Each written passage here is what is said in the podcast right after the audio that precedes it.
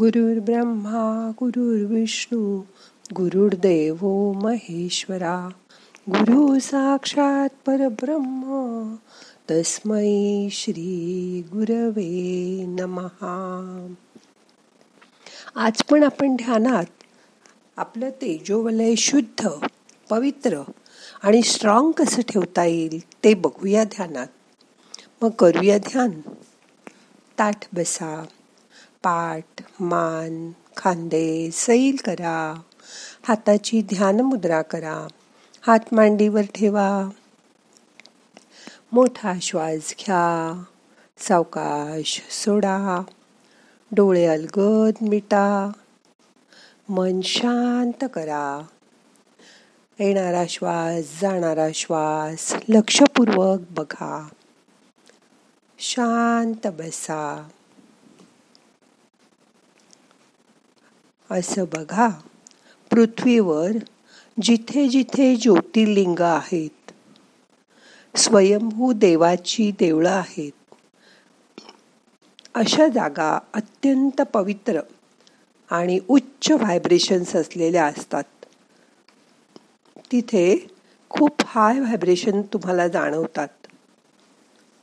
पूर्वजांनी मंदिरं स्थापन करताना त्या जागेची स्पंदनं लक्षात घेऊनच तिथे मंदिर स्थापन केलेलं असतं.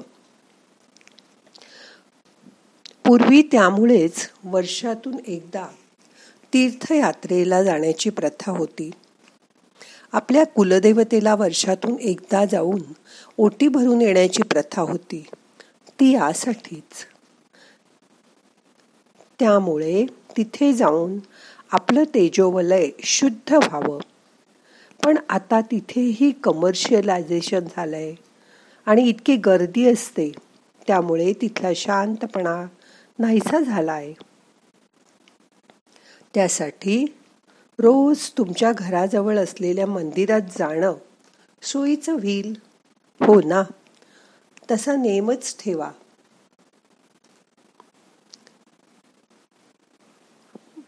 आता बघा. प्राणायाम योगासनं ध्यान हे रोज करा. प्राणायाम ऑरा स्वच्छ करतं. ध्यान त्याला पवित्र करतं. आणि योगासनामुळे ते करण्याची ताकद शक्ती आणि ऊर्जा तुम्हाला मिळते. रोज बारा सूर्यनमस्कार करा. त्यानेही तुमचं शरीर मनाची ऊर्जा नक्की वाढेल. रोज घरचं पौष्टिक जेवण घ्या आणि अडचणीशिवाय बाहेरचं खाऊ नका. प्रवासात सुद्धा घरून घरचे पदार्थ बरोबर घेऊन जा. वेळेवर झोप विश्रांती घ्या. ह्या तर मूलभूत गोष्टी आहेत. त्याच्यामुळेही आपलं तेजोवलय चांगलं राहायला मदत होते. आपण सगळे निसर्गातील पंचमहाभूतापासून जन्मलो आहोत. आणि परत या मातीतच विलीन होणार आहोत. म्हणून महिन्यातून एकदा निसर्गातील झाडं डोंगर नद्या हिरवाई ह्याच्या सहवासात दिवसभर राहा. त्या निसर्गातून आपल्याला प्राणशक्तीचा खजिनाच मिळत असतो. आणि त्यामुळे आपलं तेजोबलय नैसर्गिकरित्या स्वच्छ पवित्र आणि मजबूत व्हायला मदत मिळते. तुमचं तेजोवलय जर खूपच खराब झालं असेल तर एकी अथवा आरोमा थेरपी अशा रीतीने उपाय तज्ज्ञांकडून करून घ्या. पूर्वी बघा आपली आई आजी आपल्याला काही होत असेल तर किंवा शुभ कार्यात बऱ्याच लोकांच्या समवेत आपण असू तेव्हा घरी आल्यावर दृष्ट काढायची. ते आठवतं का तुम्हाला? त्यावेळी तेजोवलय नकळत झाकोळलं असेल तर ते शुद्ध करण्याचा तो एक घरगुती उपाय होता. हातात मीठ व मोहऱ्या घेऊन दृष्ट काढली जात असे. या दोन्हीमध्ये नकारात्मक ऊर्जा शोषून घेण्याची खेचून घेण्याची ताकद आहे. म्हणून मीठ आणि मोहऱ्या दृष्ट काढताना घेत असत. तसंच खेडेगावात अजूनही जिथे बाहेरची लागण भूताकेतावर विश्वास असणारे लोक रात्री वक्ता घरी आल्यावर चप्पल घराबाहेर काढून बाहेरच विहिरीवर डोक्यावरून आंघोळ करून मगच आत घरात येत असत. कारण तशी त्याचं कारण बाहेरील नकारात्मक ऊर्जा निघून जाऊन आपलं तेजोवलय शुद्ध राहावं हाच हेतू त्यामागे होता. तुम्हाला पण आठवतं? जेवणाच्या आधी ताटाभोवती पाणी फिरवलं जायचं.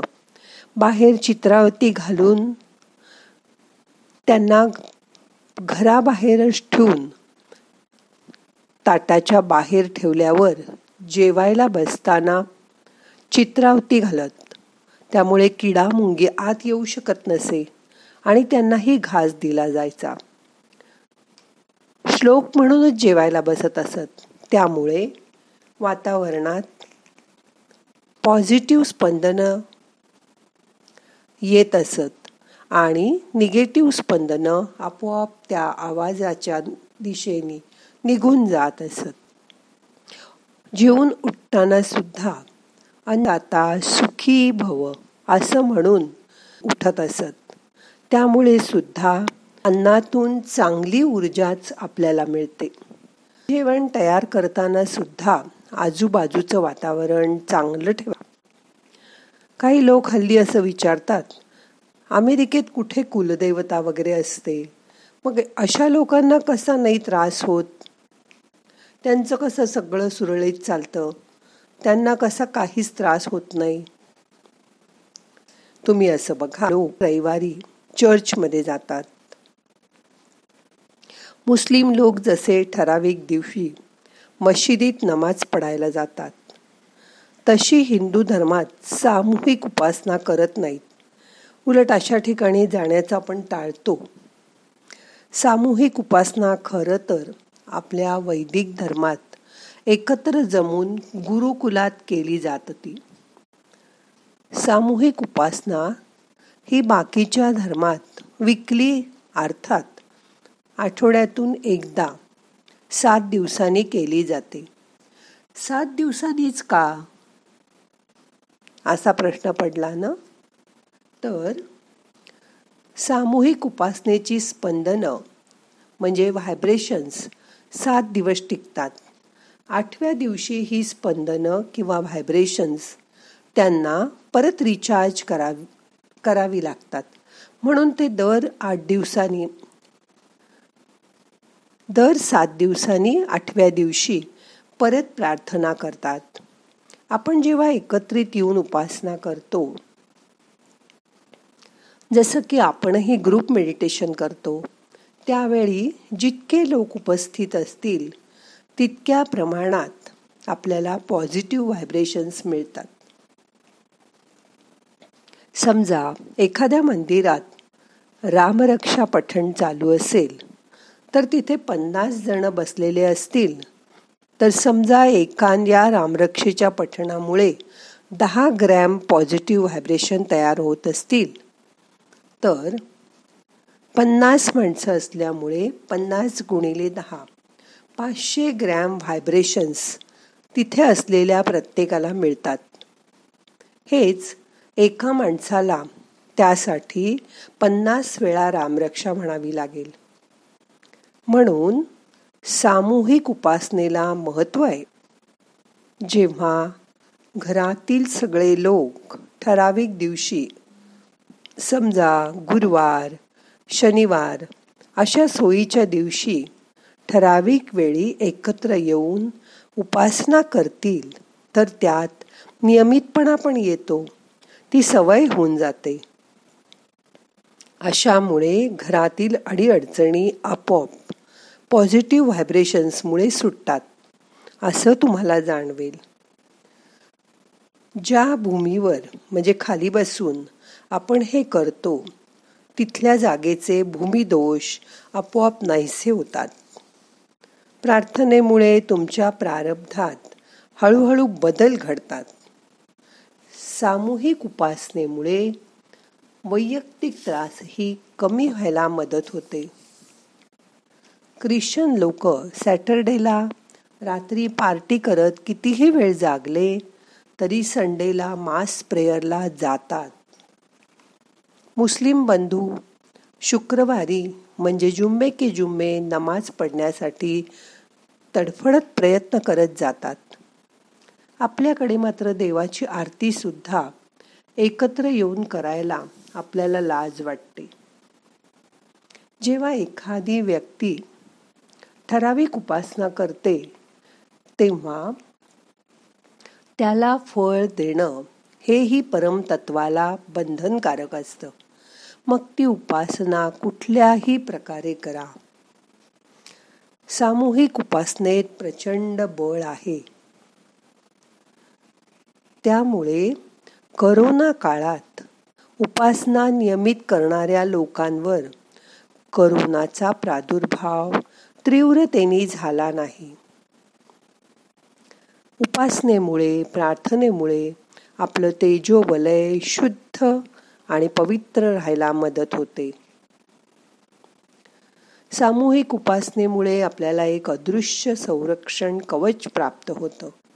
म्हणूनच तेजोवलय शुद्ध ठेवायला एकत्र येऊन प्रार्थना म्हणणं ध्यान करणं यामुळे खूप फायदा होतो.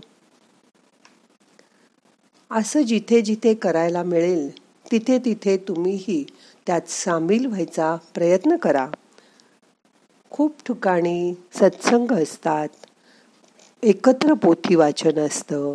अशा जागी जेव्हा जमेन तेव्हा जाऊन आपला ऑरा पवित्र आणि स्ट्रॉंग ठेवायचा प्रयत्न करा. आता मन शांत झालंय. रिलॅक्स व्हा. काहीही करू नका.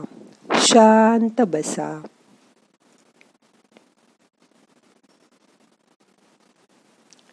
येणारा श्वास आपल्याला ऊर्जा घेऊन येतोय. त्याची जाणीव करून घ्या. जाणारा श्वास आपले ताण तणाव आपल्या काळजा दुःख शरीराच्या बाहेर घेऊन जातोय. त्याची जाणीव करून घ्या. मन शांत करा.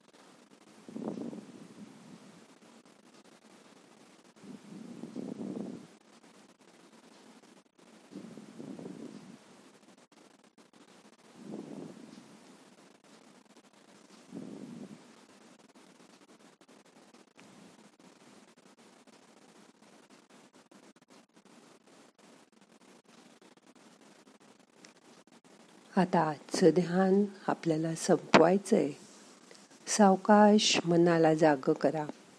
प्रार्थना म्हणूया.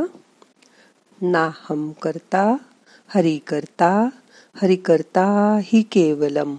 ओम शांती शांती शांती.